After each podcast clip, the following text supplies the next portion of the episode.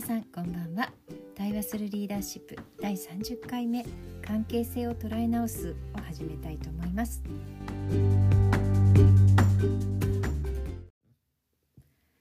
えー今回も、えー私渡辺瑠璃子があるグローバル企業のアジア太平洋地域のリーダーシッププログラムを担当するあたあたってこう学んでいることをお伝えしていきたいと思います。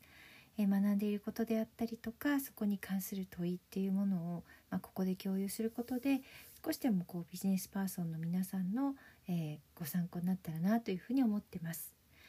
えーまあ、今回のテーマはですね関係性を捉え直すっていうテーマです。えーとまあ、前回までの2回っていうのは、まあ、思い切ったことをやる時の心構えだったりとか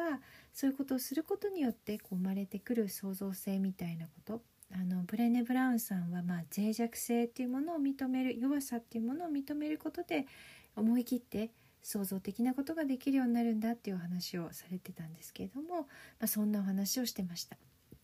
でまあこう創造的になれるみたいなことだとこうちょっとなんていうか自分とは遠いっていうか言葉がねあんまり良くないのかなというふうに思うんですけれども、まあ、アートの世界とか極端にはですねあとは、まあ、いわゆるクリエイティブみたいなことをしてらっしゃるような世界だったりっていうふうにこうイメージを持たれる方もいらっしゃるかもしれないなとは思います。まあただですね、まあ、ここでまああえて、まあ、提案ご提案というか皆さんにこうお伝えしてみたいなと思うことは、まあ、ご自身のキャリアの創造性とか、まあ、ご自身のまあ人生を作っていくみたいなことですね、まあ、それを開いていくことってまあすごく創造的なことなんじゃないかなっていうこと、まあ、想像って捉えてみることってできないのかなっていうところをまあちょっとこうなんていうかな言ってみなんかそうですねそういうことをこうちょっと提案してみたいっていうのが今回になります。でまあその年度ごとの目標設定とか、まあ、そういういわゆる会社のな会社の組織の中にいらっしゃる方にとっては、まあ、そういう中でこうキャリアの開発目標とか能力開発目標とかっていうことっていうのはまあ自然とこう入ってるんじゃないかなと思うんですけど、まあ、そこをねもう少しこう創造的に捉えてみるとどうなるんだろうかっていうような提案をしていきたいなというふうに思います。で、まあ、それをですね、まあ、関係性っていう中でやっていこうとするとどういうことが必要になるかっていうところをまあちょっとお話してみたいんですけどもえまあ手法としてはステークホルダーマッピングって言われるものがあります。まあ、これ自体はよくある言葉になってきたかなと思いますしステークホルダーって言葉は、まあ、直訳すると、まあ、利害関係者っていう言葉で表現されたりして、まあ、あの比較的こう普通にも使われるようになってくる言葉かと思います。でもともとは掛け金を保管する人っていうことだったようですねだからまあすごく大事な役割を担っている人っていうような、まあ、そういうイメージだったようなんですね。でそういうもともとの語源を持っているものでステークホルダーマッピングっていうのは何か重要なことにあたって、まあ、影響力だったり決定力を持っている人を図とか表に表してみるっていうことになります。で、まあ、これ自体はですねまあなんかこう、えーまあ新しい取引先を開拓するとか、まあ、そういうような営業の場面であったりとか、まあ、あの結構こう業務の中でももう使ってるよっていう方もいらっしゃるんじゃないかなっていうふうにも思ったりします。でただですねこれをご自分のキャリアにとってのステークホルダーマッピングってするとなると、まあ、なかなかそこに使ってらっしゃる方いないいらっしゃらないんじゃないかなっていうふうには思ったりもします。でまあ逆にこうその自分のキャリアをかんいろんな人との関係性から作っていきたいっていうとなんとなくちょっとそれを意図的に感じたりとか、まあ、なんか恣意的な感じがして嫌だなって思われる方もやっぱりいらっしゃるかもしれないし、まあ、そこは違和感をねやっぱり持たれる方も私もいらっしゃるんじゃないかなと思いますし私自身もそうだったしそうですねそういう感覚はすごくありました。ただまあ一旦ですね、まあ、ご自身をそのまあ紙をこう置いていただいて紙の真ん中にご自身を置いていただいて自分のこれからのキャリアの展開にとって大切になっていくんだろうなっていう方を並べてみるっていうことを、まあ、やってみるとどうでしょうかということですね。自分からの距離その相手の方、まあ、名前だったりを書き込んでいただきたいんですけれどもその方との距離とかあと強さこの、まあ、ここまでこの方だったらお願いできるなとかお願いというかしっかりとしたお話ができるなみたいなことだと思うんですけどそういう強さみたいなものっていうのが、まあ、あの見えてくるお名前を実際書き込んでみると俯瞰するとやっぱ見えてくるものっていうのがあると思います。でこれまでしてみるとあやっぱりこの方にはもう少し最近あんまりお話してなかったんだけどお話した方がいいよなとかっていうものだったりとかまあそのあとはあこの部署の方ってやっぱり話をしておきたい人がいたなとかなんかそのこれから作っていきたい関係性ですね今あるものがまずは多分その図示したものには今の関係性がまずは現れるんだと思うんですけれどもまあこっから先これから先作っていきたい関係性みたいなものもこう見えてくるんじゃないかと思います。まあ、そういう方とは、まあ、例えば点線で結んでみるとかですねそういうことをしてみると逆にその点線を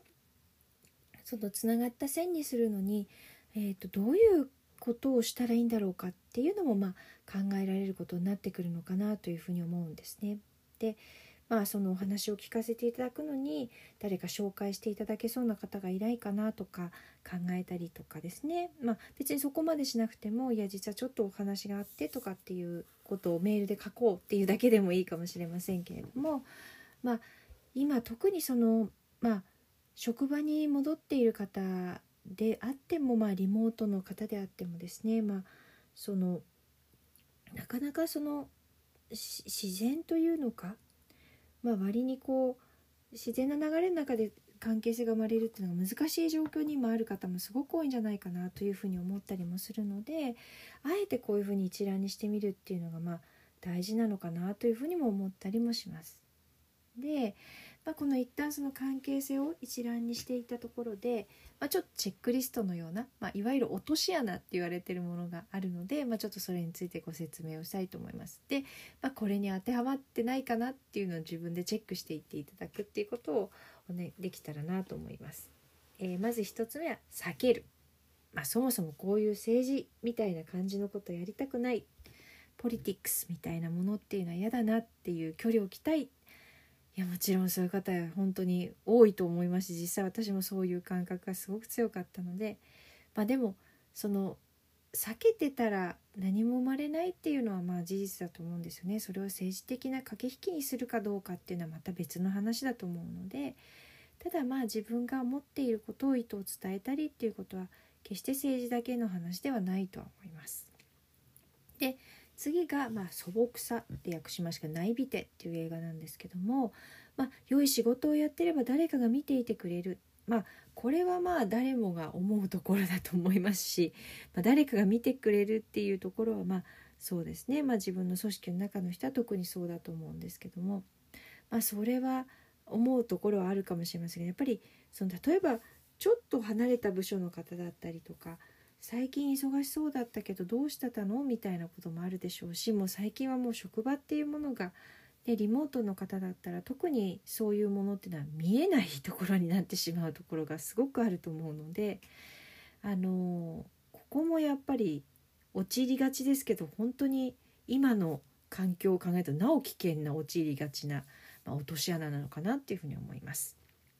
で3つ目は賠償化っていうことですね。まあ英語だとミニマイジングってミニマムまあ、最小化するということですね。ミニマイジングっていう言葉なんですけどもいや自分にはとってもそんなとかっていう、まあ、特にあの日本では、まあ、謙虚であることもねあの良い美徳の一つだしそれは大切になれてきたことなのでいや自分にはとってもそんなお役割は無理ですとかっていうそういうこともなんかこう自然にあの聞かれることだとも思うんですけどもまあそうすることでまあ、逆に自分の希望だったり意図とかを伝えられてないことっていうのは確かにいっぱいあるんじゃないかなというふうに思います。なのでやっぱこの賠償化っていうところもやっぱ罠になりがちなポイントかなと思います。はい、で次、えー、しっかりと主張しない。なんとなくは言うんだけど結局何なのかがわからないみたいなねそういうことっていうのは結構あるのかなというふうに思いますので、まあ、しっかりと主張するっていうことはもう大事だと思います。でその次が相手に対しても報いるっていうことですね。まあ、その相手にとって大切なことを私がやることができる、まあ、そういう言い方も、まあ、ちょっとこれだと何ていうか利害関係のやり取りみたいになってちょっと嫌な感じがするんですけれどもあの何でしょうね相手の方が仕事の上で大切にしてる価値観を私も共有できてるんですみたいなこともいいのかもしれないですよね。そういう大切なことを共有していると、まあ、仕事っていうものはうまく進んでいくっていうことだと思うので、まあ、その相手に対しても報いることとか、まあ、そのそういうこともまあ視点には必要かなと思います。で、えー、次はですねステークホルダーを、えー、巻き込むことまあこれがあんまり大切だと思ってないことっていうのはまああるかもしれませんね。これはまあ上と結構かぶるところもあるかと思うんですけどもまああんまり大切にそそんなことよりも仕事をしようみたいな感覚っていうのは私もすごくそうでしたし業務自体をやらなきゃっていう方が意図としては強かったんだけどやっぱり意図的にそういう関係性を作っていくとこにもやっぱり時間っていうのは割くべきなのかなというふうには思います。はい、でえーと、そのステークホルダーにこう全て必要な人が全て入ってないまあなんとなく自分の中で避けたい人とか入れたくない人が入ってない、まあ、これもあるかなっていうことですね。あのここも落とし穴に陥ってないかっていうのは是非一覧になって嫌な人入れてないって人いないかなっていうのは見てみてください。で、まあ、本当にこういうのって私もなんとなくこう抵抗感もありましたしその人との関係性みたいなすごい大切なものをなんかこう紙にしてしまうっていうのもすごく嫌な感じがあったんですけどもで特にお人の名前が入ってくるとどうしてもこう主観的になったりするっていうこともあるし、まあ、そこから感情がね出てくる場合もあると思うんです。ただまあこうすることで改めて関係性をちゃんと作りたいとか、まあ、最近ちょっとあまりご連絡できてなかったなみたいな方が出てくるっていうのはまああると思うんですね。で今回それをまあプログラムの参加者、まあ、30人ぐらいの方々なんですけどやった中でもあのいやもう関わりたくないって正直思ってた方であったけれどもまあ、以前のような直接の業務の関係性から離れてるっていうことが改めて思ったのでで自分のやっぱり思っているようなこうキャリアチェンジとキャリアパスのこう動かし方をされてきた方だからやっぱり改めてお話聞きに行ってみようと思うっていうようなこう、まあ、見直してみると、まあ、今のあの関係性だったらお話聞けるかなとかむしろそういうポジティブな捉え方になった方もいらっしゃるんですね。でまあ確かに関係性って一言で言っても実はそこには過去であったり現在であったり未来を見据えたものであったりこういろんな時間軸が実は混ざってるのかなっていう気もします。で、まあ、日々ですね忙しくしてる時にはやっぱりどうしてもこう現在というかもう現在というよりも本当直近のですね関係性の中だけにね埋没して日々いろんな業務を進めてらっしゃる方がほとんどなんじゃないかなというふうに思います。でまあそれは当たり前のことだと思います。でまあ特に今っていうのは会社とか職場とかですれ違うとか顔合わせるっていう機会が減ってしまってるって方も多いんじゃないかなと思うのでまあ一覧にしてみることでむしろその今までにあった関係性ってものをとってもありがたく思えたりとかそういうことにもつながるんではないかなと思いますので是非一度あの試してみていただけたらなというふうに思います。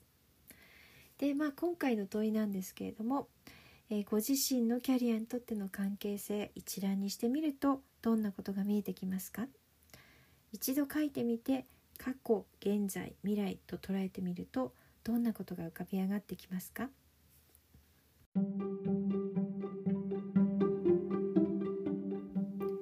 今回もご視聴いただきましてどうもありがとうございました。対話するリーダーシップ。また来週も続けていきたいと思います。それではさようなら。